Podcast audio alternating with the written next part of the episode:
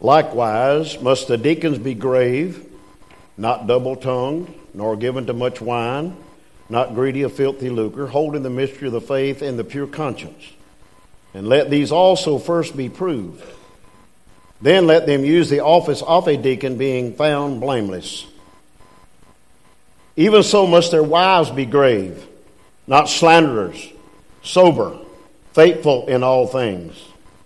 Let the deacons be the husbands of one wife, ruling their children and their own houses well. For they that have used the office of a deacon well purchase to themselves a good degree and great boldness in the faith which is in Christ Jesus. Father, thank you for the holy word. And I pray that now that you'd help us to try to understand what our responsibilities are in Jesus' name. Amen. Of all of our men who are presently serving uh, on our as one of our deacons, Travis, you are the newest one uh, to come on board, and we're so happy uh, that you have accepted this invitation. And uh, tonight is a special night. It's your night. And uh, we want to glorify God through it. And so when we think about this, I, I think about our ladies also, because the Bible is very specific, not only to, to a deacon and what they're supposed to be, but it's very specific what the wife is supposed to be also. And so as we think about this, verse 1 uh, tells us uh, as uh, deacons to uh, be grave. What in the world is be grave? Nothing to do with dying and being buried, uh, but to be serious about the work of the Lord. And uh, when, when we know what the will of God is, we need to go after that will in working for the Lord and following in His way. The next thing it makes mention of is not double tongued. And so I say this say what you mean, mean what you say, and don't lie. Period. Not much wine. Well, that's a debatable in a lot of people's lives, but I say it just like it is. Drinking, drinking is not tolerated in a Christian's life. I know what the Bible says, a little wine for the stomach, and that's exactly what it means. Not greedy of filthy lucre. That's money matters. Money matters. The love of money, the Bible says, is the root of all evil, and we need to set the example. When I think about tithing, um, somebody told me this a long time ago. Said, "Well, I'm on a fixed income. I only receive a check once a month." I said, "All right. I don't receive one every week. It, it's uh, two to three weeks apart." And so I said, "I want my people to see that their pastor tithes." And so what I have done is I take uh, that total amount and divide it into four to five Sundays, and so therefore I can give that portion every Sunday, so whoever is looking will see that the pastor tithes. Now, I have heard of churches who the pastor did not tithe. And that is ridiculous. That is a shame unto God. Because he says, Bring ye all the tithes into the storehouse and Jesus backed that up when he sent one to go down to the ocean and get that fish, and there was a coin in its mouth. People say, oh, I don't believe that. Well, you don't believe the Bible. But they brought the coin to Jesus. And he simply asked, Whose inscription's on there? Well, Caesar's on it. He said, Okay, I want you to give Caesar what belongs to Caesar, and to God what belongs to God. And sometimes we rob God. The Bible is specific on that. We rob God. Listen to me. I'd rather break in your house tonight and serve time than I had to rob my God. Hello? Are y'all out there? Pure conscience. Acts 24 16 says, And herein do I exercise myself to have always a conscience void of offense toward God and toward man. I have had to go to many people in the time that I've been trying to be a pastor and say, Look, I'm sorry. I did what I did. I am sorry. I said what I said, and try your best to get it cleared up. But not everybody is going to accept, and I found that out, your and my apology. They just not going to do it. But at least you have done your part. You have got the dirt off of your shoes, and you have cleared the air as far as God is concerned between you and that person. Um, we need our conscience to be guided by the Holy Spirit of God. Verse 10 makes mention of the word proved. Every day is a day to prove ourselves. Not to God, He already knows, but to prove ourselves to man. Also, in that verse 10, it uses the word blameless. Blameless. That's innocent before God. You know, when we've confessed our sins to God, the Bible says He forgives us of our sins, cleanses our heart. And He removes those sins as far as the east is from the west, and He's cast them into the deepest part of the sea. Meaning He don't want us to go and pick up the past. You know, I've said it many times, and I want to say it again tonight. Whatever I'd done up to the point I got saved, when I got saved, God removed, erased, done away with everything from the day I got saved backward. I'm going to stand before Him and give an account. Not what I did before I was saved, but what I did after I was saved. How faithful was I? How committed was I? Am I? Blameless and before God. Verse 11 says, Wives, your wife not somebody else's wife. Now, uh, ladies, the word grave is mentioned to you also. Simply means be serious about the Lord and His work. Be serious about your man. Be serious about your children. And be serious about your church. Not slanderers. In words, that's telling and supporting lies, okay? That's against God's rule. Sober. Not a drunk, but clear thinkers. Faithful, the Bible says. In all things, not some things, but in all things, we are to be uh, faithful. And ladies, this is a load, but God will help you uh, as deacons' wives to uh, carry this load. Verse 12 let the deacons be the husbands of one wife. Nothing more, no more. Is there a uh, is there room for an outside lover? No, there's not. No, there's not. Children, hey, who honor and respect their parents. Bible says their own house. I say it this way one's enough to try to keep up and try to keep law and order uh, within the house. Now, I have found uh, watching Travis and Heather uh, and their children, I have found that these things are true about them. They were faithful before they became the children's minister. They were faithful after they became the children's minister. You can count on them. They're here, they're present. And if you need anything, hey, they're willing to go overboard. They're willing to go beyond the call that God has extended them to be our children's minister and now uh, to be our deacon. All right. According to our bulletin, we have the charge to the deacon. Travis, that's to you, son, and to Heather. But it's also, I want to say this to every one of you who are active deacons and wives at the present time. I want to say one thing at the outset before I uh, go to the charge. I was ordained as a deacon before I was ordained as a pastor. I don't know how long Lynn and I had been married, but the church, Friendship Baptist Church, ordained me to be a deacon. And Lynn was always there for me to guide and to help me. If I couldn't be there, she was. Someone said about her, said she is faithful everywhere. And she says, I went to every meeting, I went to every service except the deacon's meeting.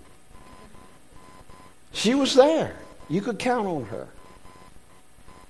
When I surrendered to preach, hey, it was tough on her. It was very tough, but she followed me. She simply said what we had promised each other in our vows wherever you go, I will go. We left Anderson County. We left our high school friends. We left our families. We left the first house that we built to come to Oconee County. And I thank God that I hadn't had to move every two or three years. I have an uncle and an aunt. Many of you know that. My uncle is 89 years old. My aunt is 90 years old. I was the first child born into that family. Let me tell you something.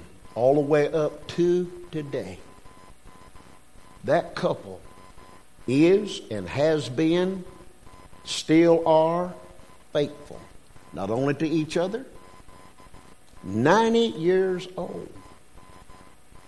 And I try to call them every Sunday, but if I want to talk to my aunt, I have to call her. Because when I ask my uncle, How's Aunt Zoe? Oh, she's jumping around here doing this, and that's about all you get. So this morning, I called her phone. I said, I just want to talk to you and hear your voice. After we hung up, I turned around and called my uncle's phone. He had no idea I had called her. I did not tell him because I didn't want him to feel left out because usually I call him. And so when we hung up, Lynn started telling about Aunt Zoe and what an example that she has been all the years in teaching Sunday school, working with the GA crowd, taking them on trip, doing all kinds of things. And she's still steady at it. Travis, you and Heather are young, and I am thankful that you are willing to follow the Lord in the decision that this church has made. First of all, I, I, want to talk about being committed. I don't have to tell you how committed this couple um, are. They, they're faithful. But I want to say something. And you listen carefully. You can take it any way you want to. As I said, Lynn supported me. If I couldn't be there, she was. I feel like at every service, our deacons ought to be present because people ask me, well, where is my deacon? Well, I don't know. You know, boys, uh, guys, I'm accountable to you. I am accountable to you. If I don't show up and some church member asks you as a deacon, where's the pastor? Hopefully you're going to know because it's important to know. So I say it this way if you as a deacon can't be here, then you as a wife need to be, unless there's sickness. When there is sickness, I believe you ought to be with your wife and or your husband and or your children, whoever is needed, okay? It's um, something that bothers me when our men and our ladies aren't committed to serving the Lord. And let me tell you something, nothing takes the place of your presence here. Nothing will take the place of that. Now, let me listen, listen to me carefully. You might have one of your family members that's dying and at the hospital. I would expect, if possible, for both of you to go, husband and wife, to go. Don't be afraid to go. Go. But if one of you have responsibilities here, then the other one needs to go. I need to be let know. Here again, it goes back uh, to communication. But I, was, I just want, uh, I just want our deacons and wives to be committed to what God has called you to do. You are, just like I gave the charge to the church, you are responsible to pray for your pastor, for your members, for your uh, family list that you have. You're responsible to check on them. Now, I know I've looked at this list. We have a lot of people who are just simply this way inactive. Well, you know, there's some people just not going to come. I mean, I don't believe they'd come if you fed them every service. I don't believe they'd come if you paid them because they're just not committed. But still, they need to know who you are. And they need to know that you miss them. There was an old boy in our community. He didn't go to church, but his wife and children did. I begged him to come. He and I was good friends. He said, I ain't coming. I don't want to come. It's okay. Well, every Sunday morning about 8 o'clock, I'd call him. Ronnie, you up? Yeah, I'm up. I said, You coming to church? Nope, told you I wasn't coming. After about four to five Sundays, I'm serious, 8 o'clock. Hello. I still remember his phone number 54 730. After about the fourth, fifth Sunday, I called him. Arnie, you up? Yes. Are you going to call me every Sunday morning and tell me I need to come to church? I said, until you tell me to stop. And he didn't tell me to stop. we were getting ready for a Christmas play. Our Joseph, excuse me, our Joseph was sick. Ronnie had a full beard, hair down about right here.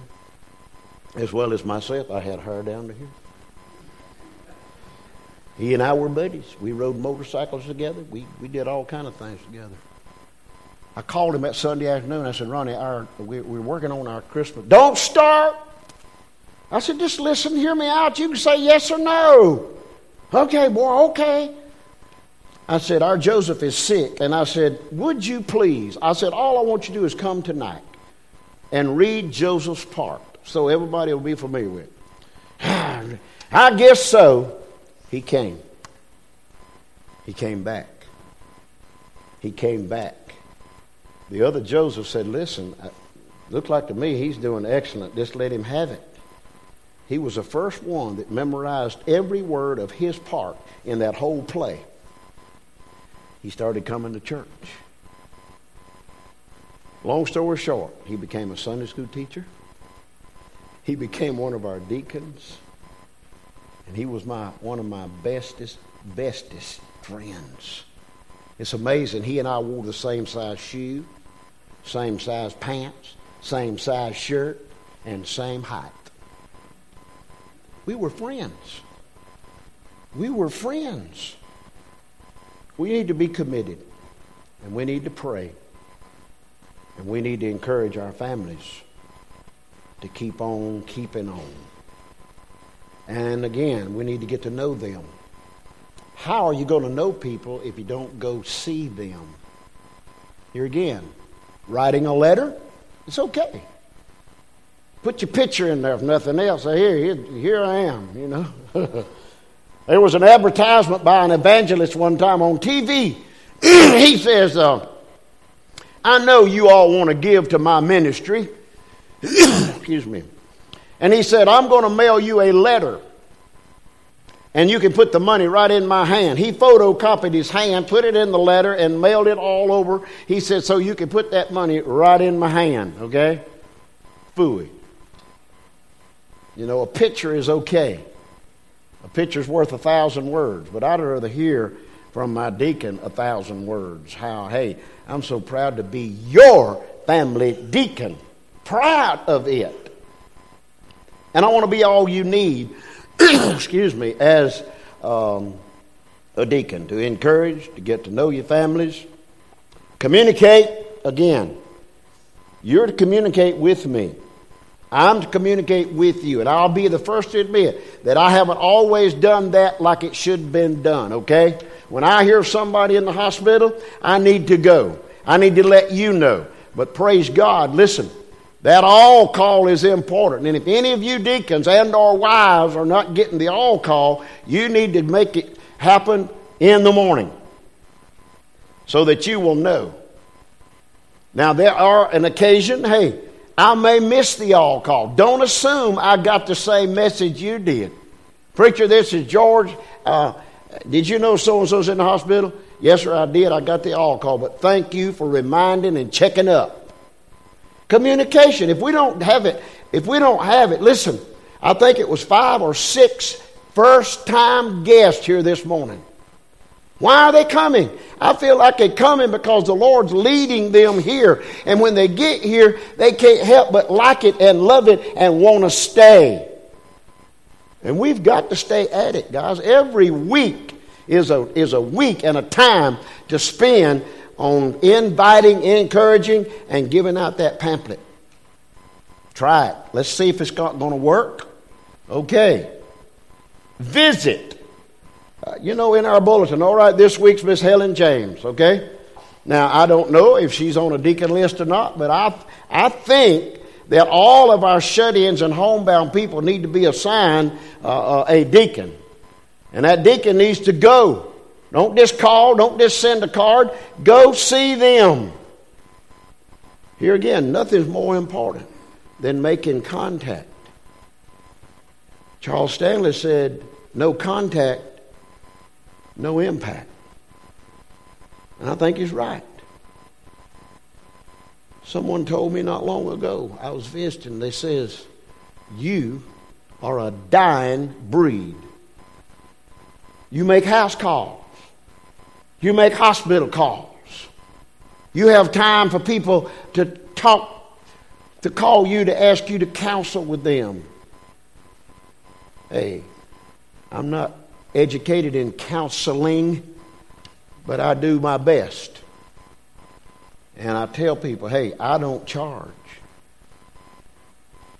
So I want, Travis, I want you to, already you're doing it, son. I, have watched you. You're already uh, doing what we're talking about tonight. And um, I know you're going to get better at it. Uh, letting people see you. Uh, you know, I heard of this church. I don't know which church it was. It doesn't matter. But they say, you know, we never see the pastor till time comes to preach, and he walks out and he preaches, and then he goes out. Here again, I'm that dying breed. I'm standing at the door to greet you goodbye and to thank you for coming. I'm not going to quit that. Now, I get in the wheelchair, boys, I'm counting on somebody to get me up and down and in and out and around about. Okay? Uh, that's my calling. My calling is to minister to people. And so are you, as our deacons and deacons' wives. You're to be here to minister uh, to people. And love. Love is a, is a, is a big thing. You know, I can tell you all day that I love you, but if I don't do anything to show that, what good is it? What good is it? A man at our first church, when I spoke on a Wednesday night, question and answer session. After that, we went into the fellowship hall. He's an older man. I'd say he was probably in his 70, late 70s, early 80s. He was sitting down on a pew in the fellowship hall and he said, Preacher, come over here. And in my mind, I'm thinking, what's this old man want? Now I am an old man. I went over, I sat down. He said, I got one question for you. I don't know the past pastors, I have no idea. He said, I want to ask you a question. If we vote you in as our pastor, are you going to love us? I said, Yes, sir, I'm going to love you. The first thing that happened, the first week that I was pastor there was vacation Bible school. I was teaching an adult class. His wife, he would drive up and let his wife out and go home. Then he'd drive back when Bible school's over and pick her up. Josh was just a little boy, five years old, and we lived 35 miles away, and my transportation was a motorcycle. Put Josh on the back, and the way we'd come up to Earl's Grove, 35 mile one way. This particular day, I had done got my helmet on, got Josh's helmet on. I'd done fired it up, put the kickstand up, and he rolls up to get his wife. I cut the bike off, I put the kickstand down, I took my helmet off, and I walked over there to the car. And I said, How are you doing? He said, I'm doing great. He said, You sure went to a lot of trouble just to shake my hand. I said, I love you. That relationship never ended until he left this world. Love, you got to show it. You got to you got to say something. You got to do something uh, to prove uh, that love. And, and Travis, son, I, I have all high hopes for you because I've called on you to do things, and you're Johnny on the spot. Heather, you're the same way. And so you can look at it this way deacons and deaconesses or deaconettes. Okay? I feel like when you accepted the call, uh, you as the leader of your household, uh, Heather followed you. And to say that to all of you deacon men, you know, your wife ought to be following you. And if she's not here tonight, you tell her, hey, if I can't be there, you need to be there. And I, am you know, God, I think God expects it. He wants us to be faithful to our calling. I wanted to be the best deacon I could be. Now I want to be the best pastor I can be, lacking in all areas. But it's something we strive for uh, every day. At this time, Travis, son, would you please come and take this seat right here? At this time, we're going to have uh, the laying on of hands. And let me tell you something this has uh, no power in it. It's just simply saying, Travis, we approve of you accepting this call to become one of our deacons. So if you are a deacon in the house tonight, you don't even have to be a member of this church, but if you're a deacon at elsewhere, I want to invite every ordained man to come by, lay hands on Travis, say anything you'd like to say to him, and then walk right over here is his certificate. Sign your name on the back. And Scott, if you would, when you sign, put chairman, and Danny, you put vice chairman. So years down the road, when Travis opens that up, he won't have to wonder who the chairman was or the vice chairman. He won't have to wonder which deacons came by and laid hands on him. Okay?